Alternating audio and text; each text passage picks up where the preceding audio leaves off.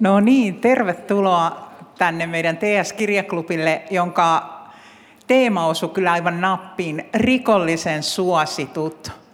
Tältä näyttää sitten, kun, kun se suosio osuu meidän kohdalle, niin me tunnistetaan se tästä näin. Tervetuloa. Meillä on Anneli Kanto ja Satu Rämö vieraina ja tänään me puhutaan heidän kirjoittamisestaan, kirjoistaan.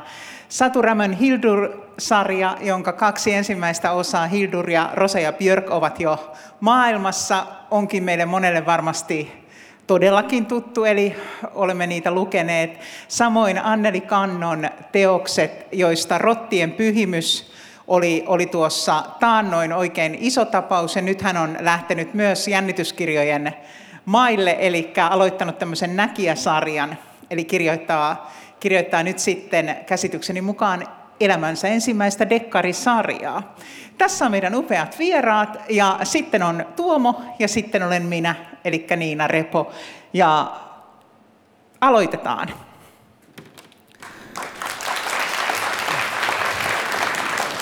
Ja aluksi kiitos yleisölle. Se on aina hienoa katsoa, kun on sivistyneitä ihmisiä, jotka osaavat olla hiljaa.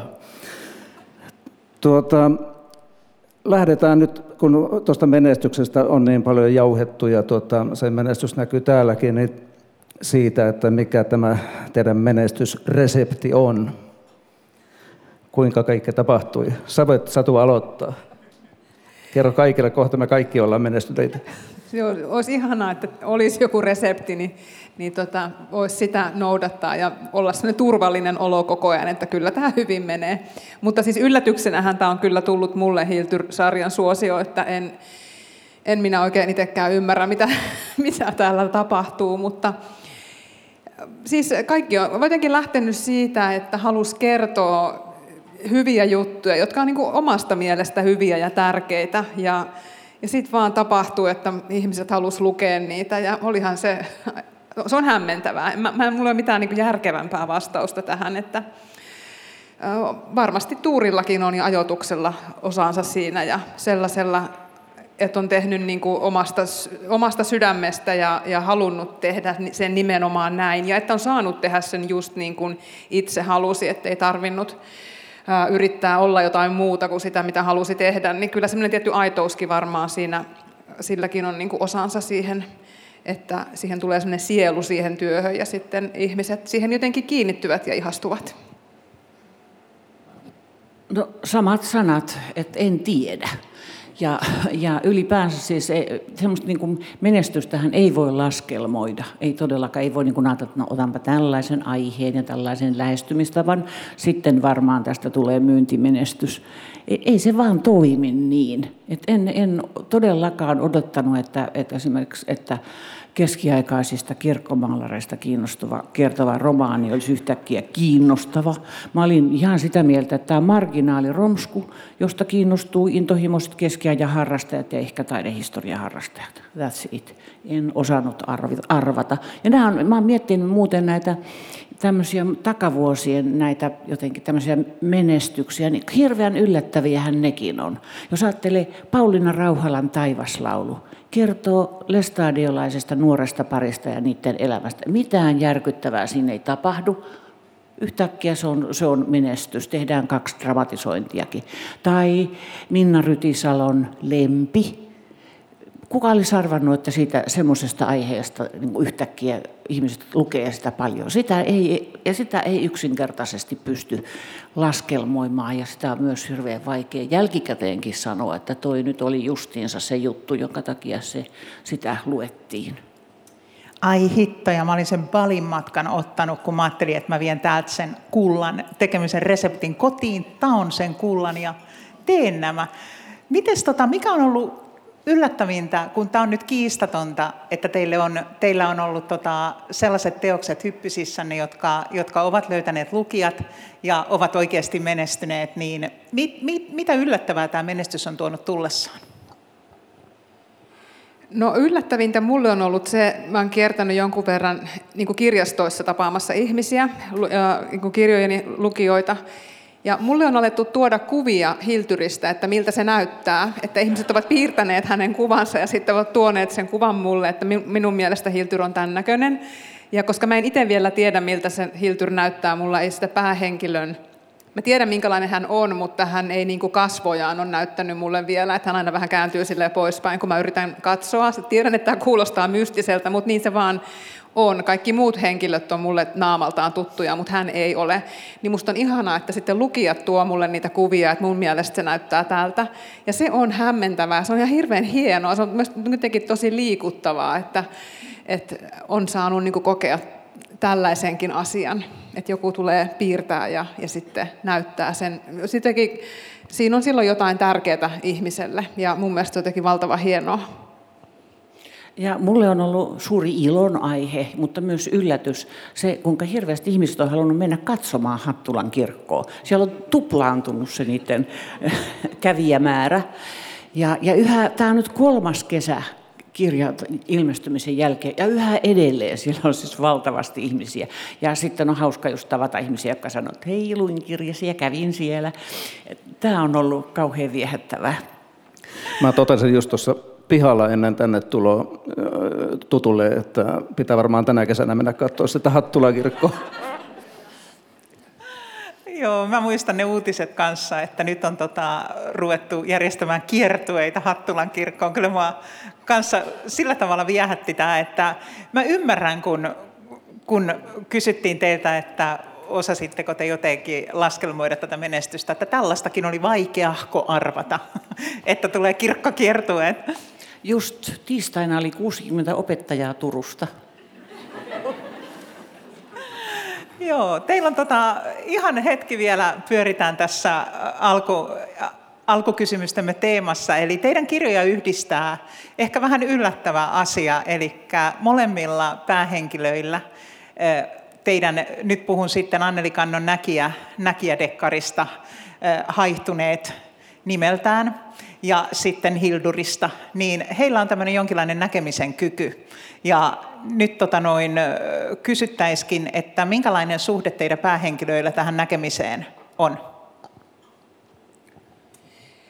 No joo, siis Hiltyrillä on sellainen, ole, sellainen kyky, että hän, hän ei haluaisi sitä kykyä, mutta hän näkee tai aistii niin tulevat onnettomuudet tai tulevat rikokset, että hän ahdistuu aina vähän ennen kuin jotain tapahtuu, mutta hän ei tiedä siitä sen enempää. Että hän tietää niin kuin vähän, mutta ei tiedä tarpeeksi ja tavallaan tietää niin kuin liikaa, mutta ei kuitenkaan niin paljon, että siitä olisi hyötyä jotenkin siinä hänen työssään, että hän vaan niin kuin ahdistuu ja sitten tietää, että kohta jotain tapahtuu. Ja tämä, niin kuin, tämä, tämä siis liittyy ihan islantilaiseen niin kuin näkijäperinteeseen siinä mielessä, että mä olen paljon kirjoittanut matkakirjoja Islannista ja tavannut näitä menninkäisnäkijöitä ja kummitustarinoiden niin tuntijoita. Ja mä kuulin tarinan sellaisesta miehestä, joka on näkijä. Ja hänen elämän kohtalonsa on siis tosi surullinen, että hän aisti kaikki tulevat onnettomuudet, niin kuin esimerkiksi kalastusalusten uppoamisen Islantissa, kun kalastetaan paljon ja merellä tapahtuu paljon onnettomuuksiakin edelleen niin kuin vielä ihan niin kuin näinäkin aikoina. Ja hän ahdistui aina hirveästi ennen sitä laivan uppoamista, mutta koska hän ei tiennyt, missä se tapahtuu tai kenelle tai tarkalleen, että milloin, niin siitä tiedosta ei ollut mitään hyötyä kenellekään. Ja sitten hän ratkesi aina ryyppäämään ennen niitä onnettomuuksia. Ja siis hänen elämänsä oli niin kuin hirveän traaginen. Ja kun mä kuulin tämän jutun joitain vuosia sitten, niin mä ajattelin, että tämä on niin tosi kiehtova, mutta enhän mä voi tätä mihinkään matkakirjaan kirjoittaa, kun on sellaisia hyvän tuulisia menninkäistarinoita, että ei niin kuin tällaisia. Että mä nyt säästän tämän, että tämä, tämä ei nyt niin kuin kuulu, kuulu tähän niin matkakirjajuttuihin, että kerrotaan niistä lukuisista niin kuin niistä kivoista tarinoista mieluummin. Mutta sitten kun mä loin sitä Hiltyrin hahmoa, niin mulle tuli tämän miehen elämä mieleen, että totta kai, että nyt mä voin käyttää sen asian, mikä mulle on joskus kerrottu, että kaikenlaisia sellaisia, se on vaan niin kuin jäänyt mulla mieleen jostain keskustelusta ja ymmärsin, että totta kai sehän tavallaan liittyy sen Hiltyrin niin kuin siihen synkkämielisyyteen ja siihen traagiseen hahmoon tämä, mutta ehdottomasti, että hän ei ratko mitään rikoksia sillä tavalla, että hän vaan soittelee puhelimella ja juttelee ihmisille ja tekee niitä DNA-testien tulkintoja ja mitä poliisit nyt työssään tekee, että tavallaan se näkeminen on sellainen niin kuin, mauste tavallaan siinä hänen hahmossaan ja siis siinä traagisuudessaan, koska on se nyt ihan hirveää, että, että sulla on vähän jotain, mutta ei kuitenkaan tarpeeksi, että sä oot vähän semmoinen puoli täynnä koko ajan, niin se jotenkin Mielestäni sopii sen Hilturin hahmoon hyvin. Ja mä olen tosi iloinen, että mä pystyin käyttämään sitä kuulemaani tositarinaa nyt tässä hahmossa näin tällä tavalla. Ja mun päähenkilöni hän on siis ammattimainen näkijä, joka huijari on ja tietää olevansa semmoinen. Hän harjoittaa kaukoparannusta, energioiden puhdistusta, kristallihoitoja, tutkii entisiä elämiä, lukee kortteja ja selvä näkee. Mutta sitten hänelle rupeaa silloin tällöin käymään, että hän ihan oikeasti niin kun saa jotain tämmöisiä, ne hämmentää häntä tavattomasti. Ja, ja tota, tämän, tämän niin juuret on varmaan siinä, mä kirjoitin tätä romaania korona-aikana, mä olin kyllä jo aikaisemmin sitä suunnitellut, niin silloinhan netti putkahti täyteen tämmöistä huuhaata. Siellä oli siis oikeasti, siellä oli yksisarvishoitoja ja siellä oli tosiaan, että tunnetko entiset elämäsi, olet varmaan ollut egyptiläinen prinsessa. Ja, ja, ja, ja vaikka mitä jumalatar-kursseja ja, ja, ja, ja korkea värähtelevä korttipakka, sellaisen näin viimeksi, niin tämä, tämä, tämä yhdistelmä rupesi mua sitten kiehtomaan. Mutta kyllähän kaikkia kuitenkin kiehtoo se ajatus, että jos olisi kuitenkin jotain muuta, ja tota, mä, mä huomasin, että tuo Hildurin hahmo, mä jotenkin samastuin siihen heti alusta lähtien. Mä en tiedä, jotenkin se oli hirvittävän samastuttava. Mä tunnistin jotenkin itseni siinä. Ja tota, e, en ole mikään näkijä, mutta tuot, mun suvussa on aika paljon semmoista näkijä tyyppistä ajattelua. Ja, ja iso isä oli, oli, oli kaivon katsoja ja niin edelleen ja tuota, pelotteli mut melkein hengiltä lapsena kaiken maailman, maailmanloppuennustuksilla. Ja tuota, mutta se oli tavallaan ihan mahtavaa, että siitä mä ehkä innostuin tarinoista. Mutta mut, semmoinen pahojen enteiden tunteminen on ainakin mulle hyvin tuttua. Et usein niin näkee just jotain niin kauhuskenaarioita, että entä jos tämä menekin näin. Onko tämä teille tuttua? Joo, on. Mä mietin sitä koko ajan, kun etenkin just kun kirjoittaa tarinoita, niin sitä miettii, että mikä olisi niin kuin pahinta, mitä nyt voisi tapahtua siis siinä tarinan maailmassa, tai sitten niin mulle, kun mä kirjoitan, että mikä nyt olisi pahinta, mitä tässä voisi tapahtua. Et kun ajattelee tuolla tavalla niitä synkkyyksiä, niin sitten sieltä nousee sieltä synkkyyksien väljeistäkin, no paitsi niitä hyviä tarinoita, niin sitten myös niin kuin valonpilkahduksia, vähän niin kuin siinä Hilturinkin elämässä, että vaikka hän on semmoinen synkkämielinen ja vähän näkee niitä sellaisia ää, niin kuin pahoja asioita tapahtuvan, niin, niin sitten kuitenkin jatkaa vaan niin kuin elämää, että no, ei tälle nyt voi mitään. Mä nyt oon tämmöinen, tämmöistä mun elämä nyt on, ja sitten tässä niin kuin jatketaan eteenpäin niillä korteilla, mitä, mitä on saanut. Eli tavallaan siinä on myös sellaista tietynlaista niin kuin hyväksyntää sille tilanteelle, ja, ja, ja jotenkin niin kuin ehkä osaa jopa, no ei nyt ehkä iloita siitä, mutta että hyväksyä sen. Ja mä jotenkin pidän semmoisista ristiriidoista itsekin kovasti. No ihmistähän on aina kiehtonut sellainen ajatus, että entä jos on jotain muuta kuin tämä aistein tavoitettava maailma. Ja se on jännä, että vaikka tieto lisääntyy, niin, niin tämmöinen yli, usko yliluonnolliseen ei vähene. Olen, ja itse, itse olen siis agnostikko asian suhteen. Mun uskonkappaleeni on, että 2 plus 2 on useimmiten neljä. Mutta, mutta siitä huolimatta, kyllä mulla on semmoisia myös tämmöisiä, onko se nyt yliluonnolliseksi laskettavia sit kokemuksia jostain telepatiasta tai jostain muusta. Ajattelen oikeastaan, että nehän saattaa olla semmoisia niin ihan olemassa olevia asioita, joita emme vain tunne. Esimerkiksi ajattelen, että mulla hyvin usein minä ja edesmennyt äitini luimme toistimme ajatuksia. Mä ajattelin, että onko se jotenkin mulla niin samanlaisia, että meidän aivot sykkii jotenkin samalla taajuudella. Että en usko, että siellä mitään en usko, että siellä on mitään mystistä. Mä luulen, että siellä on jotain, mitä emme vielä vaan tiedä. Niin, siis just tuo, että, että tämän pitikin mennä näin, että näinhän tämä tapahtui, mutta mä en vaan sitä vielä tiennyt. Esimerkiksi tuo, siis Hilturin hahmosta mun on pakko sanoa, että hetkeä ennen kuin tuo kirja meni painoon, niin sinne meidän kotikylään, jossa siis Hiltyr-kirja tapahtuu, tässä sarja tapahtuu, niin meille tuli sinne uusi poliisi töihin, joka oli meidän punttisalilla valmentajana, semmoinen urheileva poliisi, jonka nimi oli Hiltyr. Sitten mä olin silleen, että terve vaan, että niin kuin, meinaatko olla pitkään täällä, että pitäisikö mun vaihtaa se päähenkilön nimi tässä kohtaa, kun kansi oli jo valmiina ja katalogit painettu.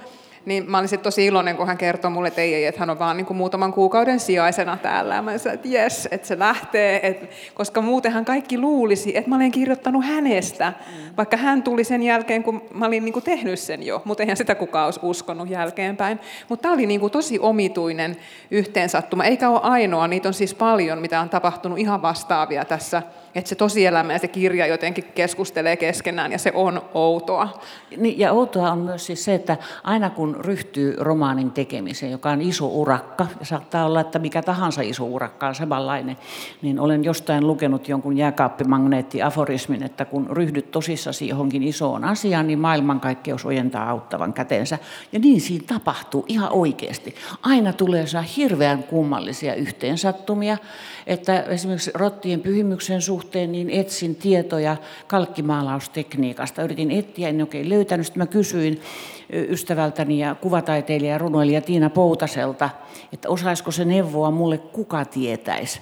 Niin Tiina sanoi, että minä tein lopputyöni kirkko, kirkkojen kalkkimaalauksesta. Aha, kiva. Ja sitten toinen, että toi, kirjablokkari Tuija Takala oli käynyt sitten, kun ne aukes vuonna 20, kesällä 20 korona-rajoitusten jälkeen nämä kirkot, se oli käynyt Hattulassa. Ja sitten se kirjoitti Facebookiin, että katselin niitä maalauksia ja jonkun pitäisi kirjoittaa näistä romaani. Ja mietin, kuka olisi sopiva henkilö kirjoittamaan, ja kyllä se olisi Anneli Kanto. Jolloin mä sitten saatoin Tuijalle lähettää viestin, että olen juuri saanut ensimmäisen version valmiiksi.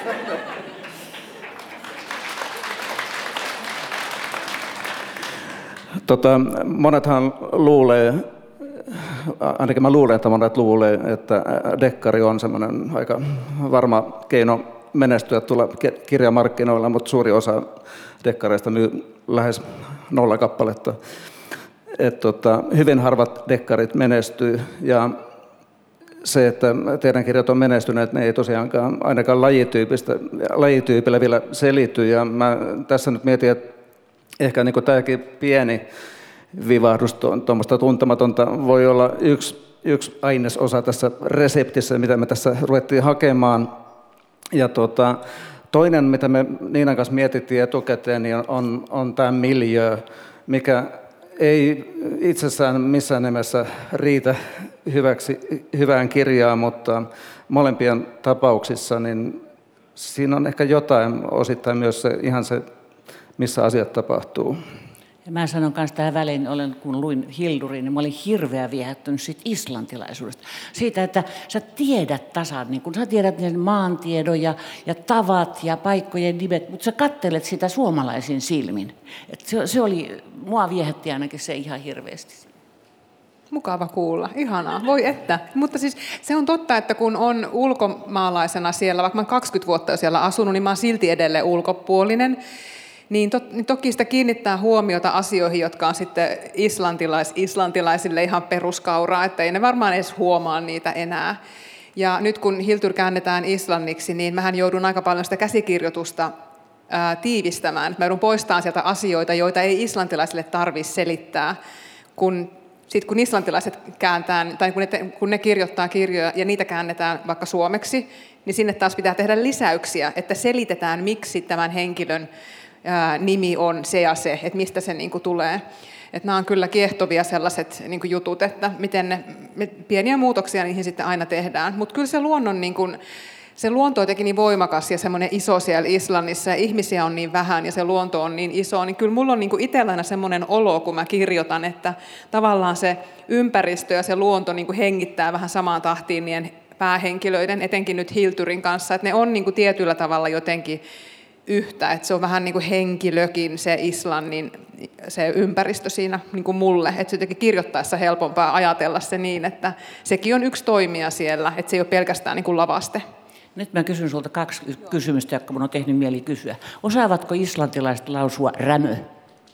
Ei, kun ei osaa äätä. Että ää on siellä kirjain, jota ei ole. Että se on usein sitten niin kuin ae. Että mä oon niin kuin Raimo. Mutta, okay. mutta siellä ei sukunimiä käytetä, niin mä oon vaan niin. aina Satu. Ah, okei. Okay. pääsemme Joo. tästä ongelmasta. Toinen, mikä minua askarrutti lukiessani Hilduria, on, että oletko yhtä intohimoinen treenaaja kuin Hildur, koska sä kuvailet niin osaavasti kaiken näköistä juoksemista ja painonnostoa ja muuta. Joo, jo, en. En ole yhtä hyvä, vaan mä oon, mä oon tehnyt Hildurin hahmosta sellaisen, että me on kiinnostuttu samoista lajeista, mutta hän on niissä vaan niin kuin tosi, tosi, tosi paljon parempi kuin minä niin sitten mun on aina, kun mä teen itse semmoisia tosi hitaita pieniä juoksulenkkejä, niin mä mietin aina, että Hiltyr vetäisi tämän saman niin kuin matkan silleen puolet lyhyemmässä ajassa ainakin, ja sitten mä niin kirjoitan sen muistiin itselleni, että niitä kilometriaikoja, mitä voi sitten käyttää siinä kirjassa. Eli tavallaan on yhteneväisyyksiä, mutta hän on niin kuin ihan toisella levelillä kyllä. Joo, se on tota, muun muassa niissä Islannin hyisissä merissä tämä Hildur surffaa, niin sen voit vielä sanoa, että surffaat sä En. Mä oon yhden kerran kokeillut Kaliforniassa ja siellä oli lämmintä ja se oli niin hirveä kokemus, että mä en niin kuin ikinä enää aio mennä siihen linkoon. Se vettä menee kaikista ruumiin aukoista sisään ja sitten ne aallot tulee päälle ja niin kuin ei. Mutta mun ystävät surffaa, niin mä oon niin kuin heiltä sit yrittänyt kysyä, että miksi ihmeessä te haluatte tehdä sitä. Mutta se on mulle niin kuin ihan vierasta aluetta. Se on vaikuttava se Islanti ihan näin turistin silmin ja kyllä sun kirjo, kirjoissa hienosti, hienosti sen miljöön piirrät ja sitä pystyy elää sitä tavallaan meidän näkökulmasta niin kuin eksotiikkaa, mikä ei tietenkään Islannissa asuvalle samalla tavalla eksoottista enää ole. Sitten Anneli, kun sä tota rupesit, sä kerroit aika hyvin jo, että mitä sä oot tehnyt, kun sä oot lähtenyt tätä rottien pyhimystä tekemään. Sua on kiinnostanut tämä kalkkimaalaus, kun se oli kalkkimaalaus, ja sä oot joutunut tutustumaan erilaisiin asioihin, niin mi- miten sä sen miljöön otit sitten haltuun? Menit sinne niin kuin kattelee sinne Hattulan kirkkoon? kun historiallisen fiktion kirjoittaja siis tekee tietysti taustatöitä ja aina multa sanotaan, että, sanotaan, että istut varmaan paljon arkistoissa. No en kuulkaa istu. Siinä menisi ikä ja terveys.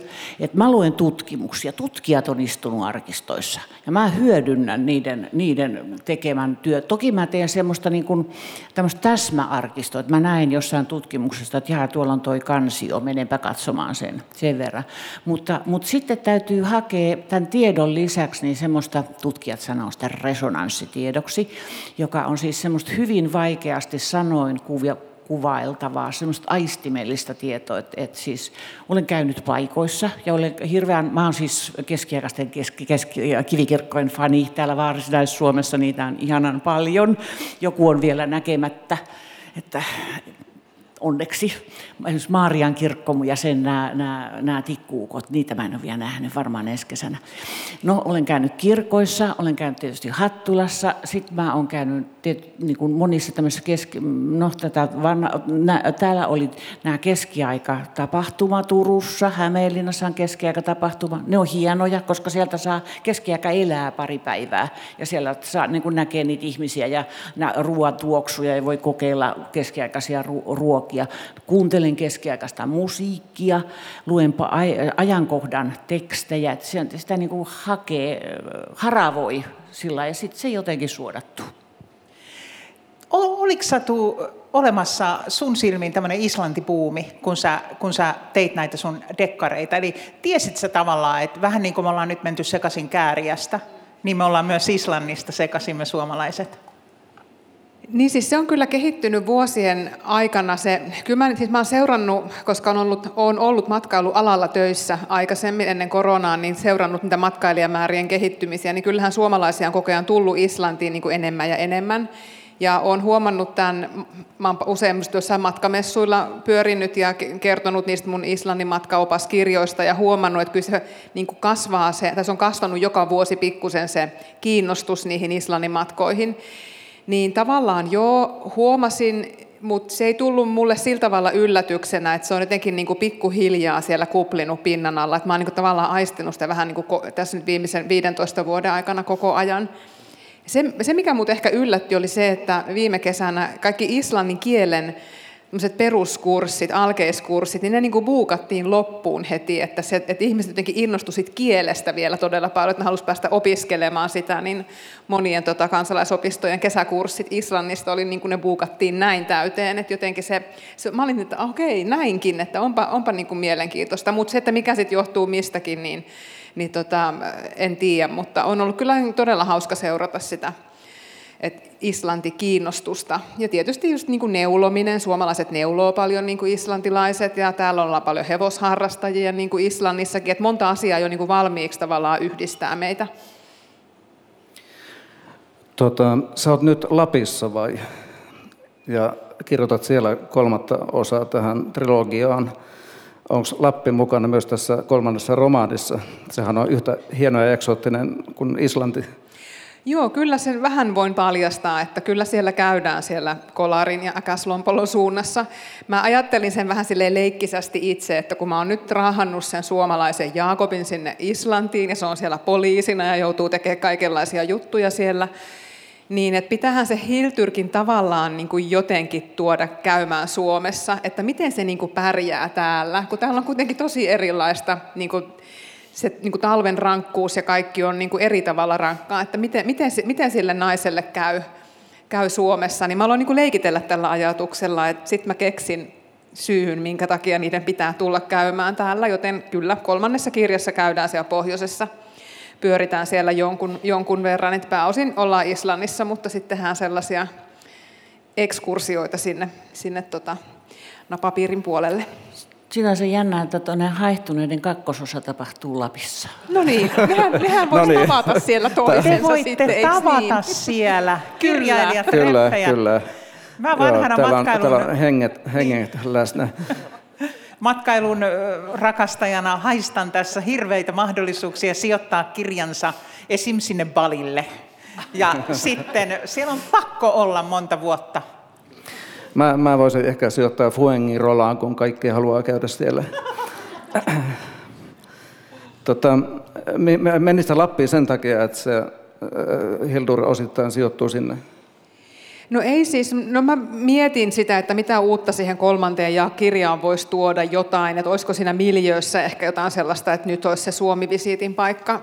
Oli se niin kuin yksi syy, mutta toinen oli kyllä se, että mä halusin hiihtää tosi paljon, ja Suomessa on paljon paremmat hiihtoladut kuin Islannissa, siis todella paljon paremmat.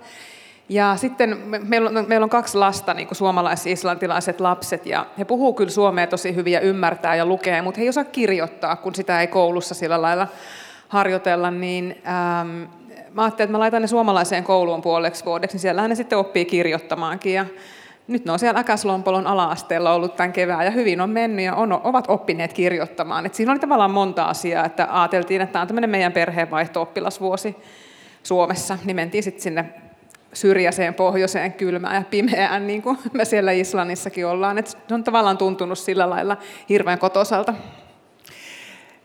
ihana kuunnella näitä äh, tavallaan miljöjuttuja, koska se tuli heti se semmoinen hieno avainlause siinä aluksi, että sanoit Satu, että tämä miljö on vähän niin kuin yksi henkilö tässä kirjassa, että se ei tosiaan ole pelkästään se, missä asiat tapahtuu, vaan se tapahtuu niiden asioiden mukana tai jotenkin liittyy niihin. Nyt mä kysyn Anneli sulta, että sä oot tehnyt pitkän uran kirjailijana, sä oot tehnyt sota-aiheisia, hyvin, hyvin vaikuttavia teoksia ja olet tosiaan nyt seikkaillut muun muassa täällä Varsinais-Suomessa, kuten kerroit, keskiaikaisissa kirkoissa ja siellä Hattulan kirkossa, niin mikä sai sinut tarttumaan jännitykseen? Siis miksi valitsit genreksi jännityksen näkijäsarjassa? No siihen on ihan korona syynä. Että, että mä sain valmiiksi tämän, tämän rottien pyhimyksen vuonna 2020, siinä, puoli, siinä just siinä kesän maissa. Mutta sitten kaikki, mut katosi elämästä kaikki. Et mä olin hyvää vauhtia tekemässä näytelmää. No se, meni, se projekti katkes, koska teatterit meni kiinni. Mut katosi opettaminen, kirjailijavierat, vierailut, kaikki. Ei mitään muuta kuin istun kotona. Ja niin tota, mä ajattelin, että mun täytyy tehdä jotain, että mun säilyy järki päässä. Ja, ja sitten ei, ei, niin kuin, ei oikeastaan pystynyt tekemään toista historiallista heti perään. Että piti vaihtaa, piti vaihtaa lajia ja jotenkin nämä entisvanhaiset ihmiset muistaa, kuinka tietokone aina formatoitiin, niin mulla oli sellainen oman aivojen formatoinnin tarve. Ja ja tota, se oli kyllä, että kun mähän olen kirjoittanut niin käsikirjoituksia aika paljon telkkarille, Ja sitten mulla oli siis se, tämä, tämä haihtuneiden idea, mulla oli aihiona ja mä olin kehitellyt sitä itse asiassa aika pitkälle, mutta se ei ollut kuitenkaan mennyt tuotantoon. Niin sitten mä rupesin miettimään, no mutta tostahan voisi saada vaikka dekkarin. Et se meni niin kuin, mä olen hyvin pragmaattinen henkilö, niin mulla oli tämmöinen puoliksi tehty homma, niin täytyyhän se nyt jotenkin hyödyntää. Joo, teidän molempien kirjailijakuvassa on viehättänyt just meikäläistä, joka on maailman vähiten pragmaattinen vahinko kyllä, Jumala lähetä mulle hiukan järjestelmällisyyttä, niin ihaillut teidän tapa tehdä töitä ja esimerkiksi Satu, sä lähdit siis kolmen dekkarin tällaista sarjaa tavallaan tekemään, niin mitä kirjailijalle merkitsee? Onko se suunniteltu aluksi heti kolmen dekkarin pituiseksi vai, vai miten se tapahtuu? No mä lähdin sitä niin Hiltyriä ylipäätään kirjoittamaan siitä päähahmosta käsin, että minkälainen elämä sillä on ollut, miksi Hiltyr on semmoinen kuin se on. Et se oli niin ensimmäinen asia, joka mulle syntyi, se päähenkilö. Ja mä aloin rakentaa sitä maailmaa sillä tavalla omassa päässäni, että minkälainen se sen elämä nyt on, että mikä sen ongelma on ja niin kuin mistä se johtuu ja miten se käsittelee sitä ja mitä kaikkea sen elämässä tapahtuu. Ja siitä tuli semmoinen niin kuin iso köntti mulle, että tässä on nyt tämä Hilturin maailma tässä näin. Ja sitten mä aloin miettiä, että tämä ei mitenkään mahdu yhteen kirjaan, että jos mä tarjoan kustantajalle esikoisdekkarina 800 liuskaa, niin ne varmasti sanoisi, että ei kannata niin kuin haaveilla nyt tällaisesta.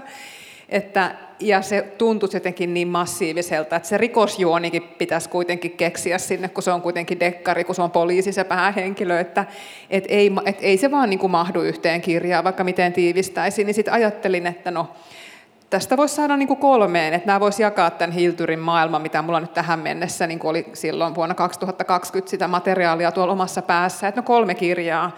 Ja se kuulostaa ihan hyvältä ja järjestelmälliseltä, että tehdään eka se ensimmäinen ja sitten katsotaan, että mitä sitten, miten se, niin kuin, tykkääkö ihmiset siitä ja tehdäänkö sitten toinen. Ja, että tavallaan se kolmen kirjan niin kuin, semmoinen aihiot Hilturin näkökulmasta oli mun niin kuin, mielessä jo olemassa, että mä tiesin koko ajan, mitä siinä kolmannen kirjan lopussa niin kuin, tapahtuu, että mihin se loppuu, ne, niin kuin se sen hetkinen tarina.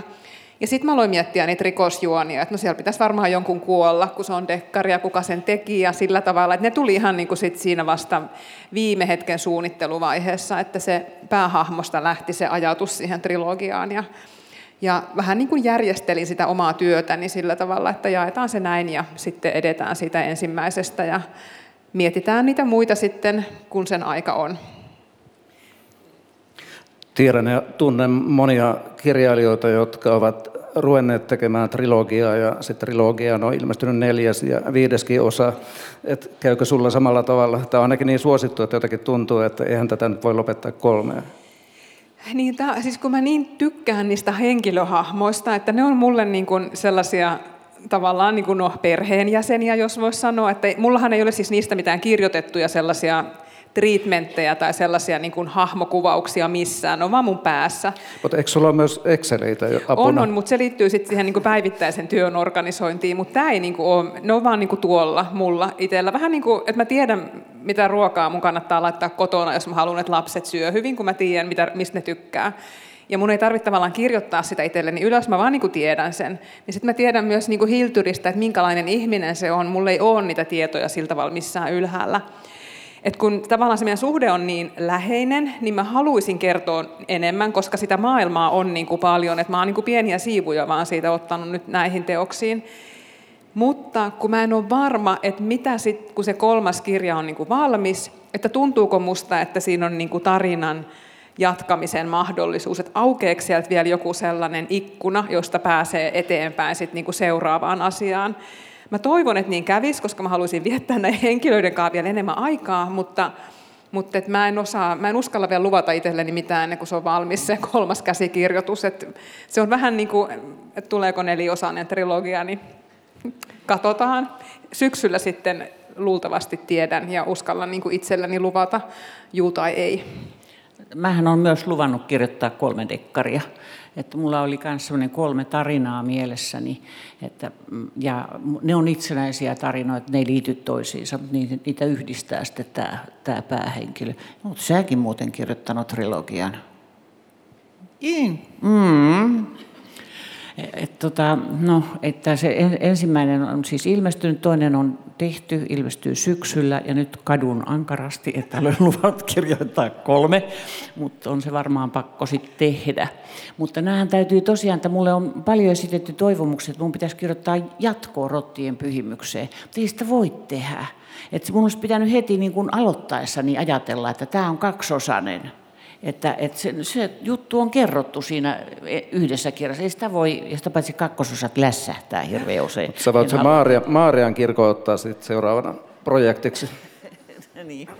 Joo, mutta hei kato, nehän tekee niin kuin Star Warsissakin niin, että ne ei välitä ajasta ollenkaan. Et ne tekee siis etkoja ja jatkoja ja sitten vielä pin-off, otat sieltä jonkun sivuhenkilön. Kyllä sä saat siihen luontevan jatkon siihen, siihen rottien pyhimykseen, mutta toi, toi on ihan, ihan hauskasti sanottu, mutta siis miksi sua kaduttaa? Et, et sä viittis enää tehdä sitä kolmatta? Tota, itse asiassa mun kaduttaa siksi, että, että, se, että tässä on liian tiukka aikataulu. Että mä yritän nyt parhaillaan me vähän käymme neuvotteluja kustantajan kanssa, että saisinko nyt kuitenkin niin kuin vähän lisää aikaa siihen, koska sitten eh, niin kuin ne, ne ottaa aikansa, ei, et sitä ei voi jotenkin nopeuttaa sitä prosessia. Sitten tuntuu kauhean ikävältä se, että joutuisi tekemään hirveällä, hirveällä faartilla, koska siinä sitten sit tulee helposti sellaista bulkkia. Että lähinnä se on nyt tämmöinen ahdistus, että kunhan mä saan sieltä kustantajalta puoli vuotta lisää aikaa, niin sitten mä ilahdun taas. Toi on tosi, tosi, tosi tuttu ahdistus. Juuri painin tämän saman asian kanssa tässä. No niin. Kuinka pitkää työpäivää joutuu tekemään sellaiset äh, suositut kirjailijat, joilta sekä lukijat että kustantaja hönkii niskaan koko ajan ja sanoo, että nyt se seuraava osa uuniin. Ja teillä on tosiaan itse asiassa tämä Hildur-sarja tulee tosi, tosi tiukkaa tahtia ja nyt Annelin puheista ymmärrämme iloksemme, että myös, myös Näkijäsarjaa saadaan tiukkaa tahtia luettavaksi. Minkälaisen työpäivän se muodostaa kirjailijalle tai työtavan? Aika, no, no kerron ensin jutun. Että oli tällainen, tällainen nuori mies, joka rukoili Jumalalta, että älä Jumala minua hulluudella lyö. Jos lyöt, älä työhulluudella lyö. Ja mä, mä epäilen vähän olevani tällainen työhulluudella lyöty. Että mä oikeasti teen aika pitkää työpäivää ja, ja useimmiten seitsemää päivää viikossa. Et tietysti mun työpäiväni on, on niin kuin huokosempia kuin, että mä pidän sieltä tietysti taukoja ja, ja, ja sitten rytmitän sitä, että, että jos on ollut vaikka tänään tulen aika myöhään kotiin, niin mä en sitten kauheasti yritä huomenna mitään tota, vähän kevyemmin, mutta noin, joo, kyllä mä Mä aloitan tuossa kahdeksan maissa viimeistään yhdeksältä, sitten mä viimeistään puoli yhdeksän uutisiin lopetan. No niin. Niin, mä aloitan siinä yhdeksän aikaan, kun lapset on lähtenyt kouluun sitten mä teen sille 9-12 kaikkea sälää, koska mä en ole aamuihminen ja mulle siis kello 11 on vielä niin aikainen aamu. Niin mä teen semmoista sähköpostia, kaikkea semmoista, mikä tavallaan kuuluu siihen kirjoittamisen työhön, mutta joka ei ole sitä itse kirjoittamista, vaan kaikkea sitä, mikä pitää kuitenkin tehdä.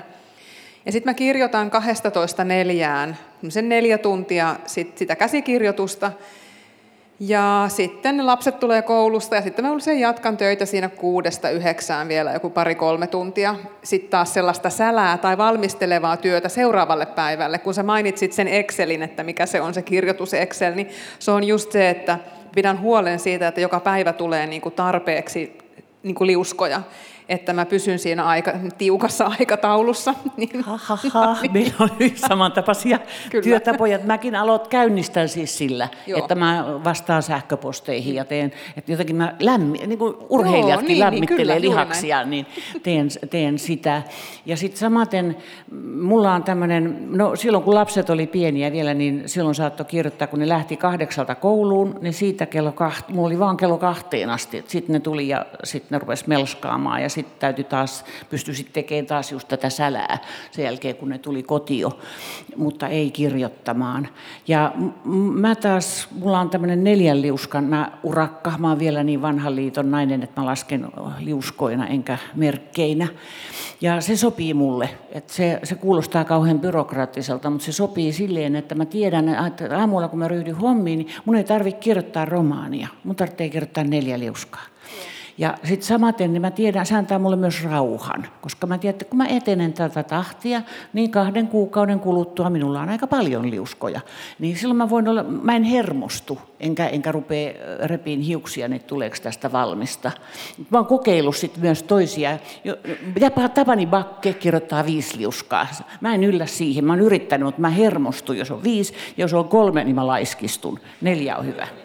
Joo. Ei toi on juuri, juuri siis ihan tismalleen samaa ajattelen, että se on se tietty liuskamäärä, koska sitten tietää, että pysyy siinä suunnitelmassa ja tulee just se rauha siihen, eikä tule oloa, että mä en saa tätä ikinä valmiiksi, en ikinä, tätä on ihan hirveä määrä, kun ei vaan ajattele, että kun se on pilkottu osiin ja nyt tehdään vaan se yksi siivu tänään ja sitten se on valmis.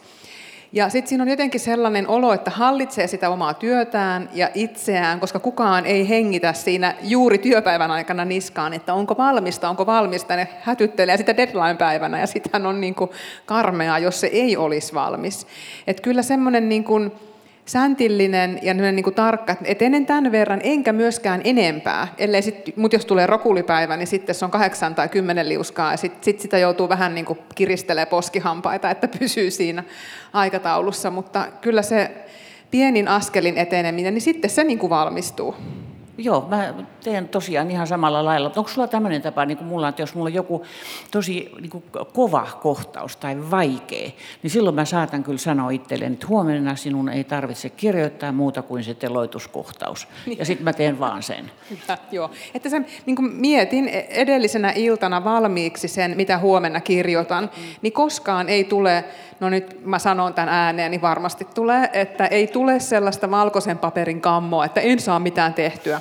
Ei ole ikinä sitä ongelmaa, koska mä en, ala, mä en istu siihen koneelle ennen kuin mä tiedän, mitä mä aion tänään saada aikaiseksi, että ei pääse syntyä sellaista lukkiutunutta oloa. Jännä juttu, minulla ei mie- li- liioin ole tämmöistä valkoisen paperin kammoa eikä kirjoittajan blokkia. Tuli vaan mieleen, että olisiko sillä jotain tekemistä sen kanssa, että sekä sä oot tehnyt tietokirjailijan työtä paljon ennen kaunokirjallisuutta, mä oon tehnyt paljon toimittajan työtä, että me ollaan tavallaan opittu siihen tekstin tuottamiseen ilman mitään niin kuin hörhötystä siinä sen ympärillä. Nimenomaan, kyllä. Ja teillähän on tämä tekstin tuottaminen karkaamassa ja karannutkin aika, aika lavealle, että, että juuri meilläkin uutisoitiin siitä, että Hildur tulee tänne kaupunginteatterin päänäyttämölle vuoden, puolentoista vuoden päästä ensi vuoden syksyllä. Ja Annelilla on tätä draamakokemusta vaikka kuinka paljon, että onko se miten, miten erilaista sitten, jos lähdetään Annelista, ja tässä aikakin kohta loppuu, mutta otetaan tämä vaikka loppuhuipennukseksi tässä, niin onko se miten erilaista sitten tehdä tuonne, tuonne näyttämän puolelle? Draama on ihan erilaista. Draama ja proosa on kaksi täysin eri lajia. Että mun, mun mielestäni draama on rakennetta, rakennetta, rakennetta.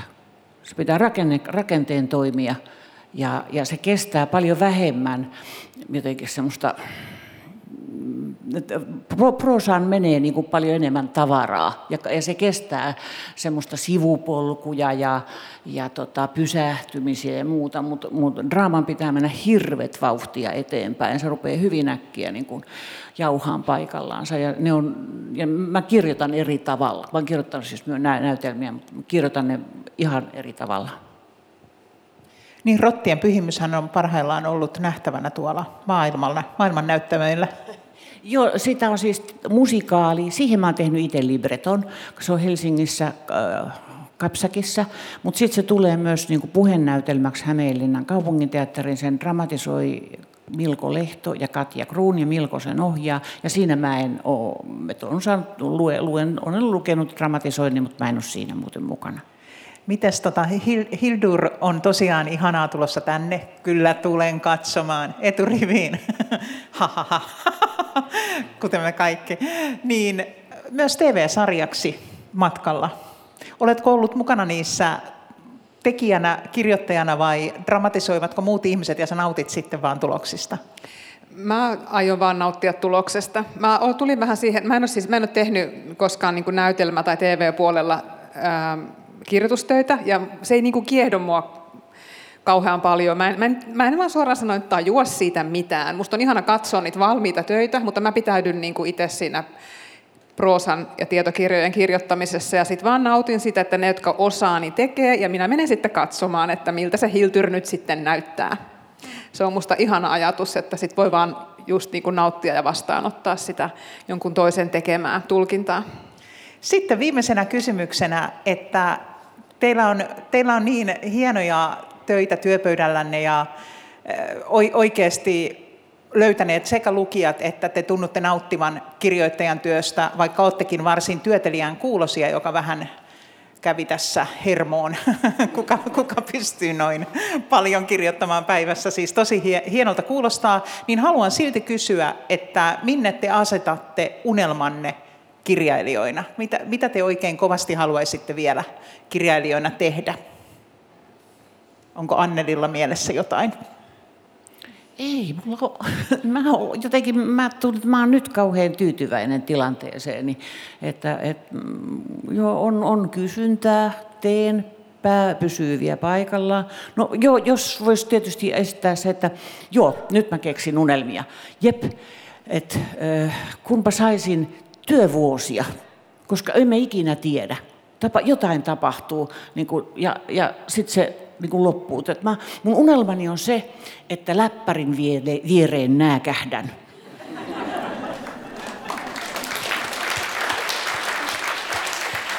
Joo, musta toi on ihana unelma. Se kuulostaa just, niin kun mäkin nautin, siis kirjoittaminen on ihanaa, että sen takiahan sitä, niin kuin, sitä innostui itse tekemään. Että se on mulle tapa niin kuin, järjestellä kaoottista elämää, jossa ei ole niin mitään järkeä. Mutta sitten kun se laittaa tekstiksi, niin sitten sä niin huomaat, että no, täällä on jotain järkeä niin jossain.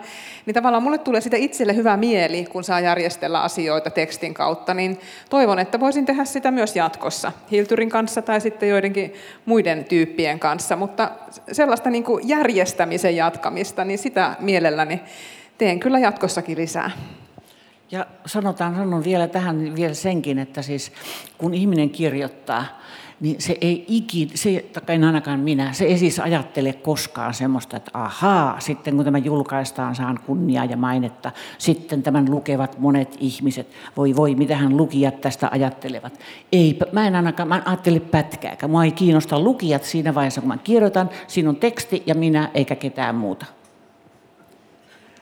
Hei, kiitoksia. Ja niin paljon on uikutettu kirjallisuuden tulevaisuudesta ja lyöty madonluku pöytään ja oltu huolissaan, että lukeeko kukaan. Ja täällä meillä on elävät esimerkkikirjailijat, joita siis todella, todella luetaan, joten pidetään kiinni heidän kirjoista ja lukemis, lukemisjutuista. Ja kiitos teille. Kiitos. Kiitos kun tulitte. Kiitos. Kiitos todella paljon. Kiitos.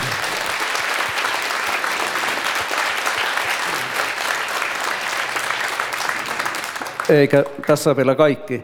Tota, syksyllä jatketaan täällä samalla lavalla syyskuussa. Päivä on vielä auki, mutta joku torstai se on. Ja sama kellonaika. Ja silloin varmaan virittäydytään Helsingin ja Turun kirjamessuihin. Ja mahtavaa, että te luette kirjoja ja käytte vielä tämmöisissä tapahtumissa. Ehkä joku muukin kuin minä on menossa huomenna aamulla tuonne Itä-Suomeen Helsinkiin. Semmoista, siellä on myös semmoinen pieni kiva tapahtuma kuin Helsinkilit.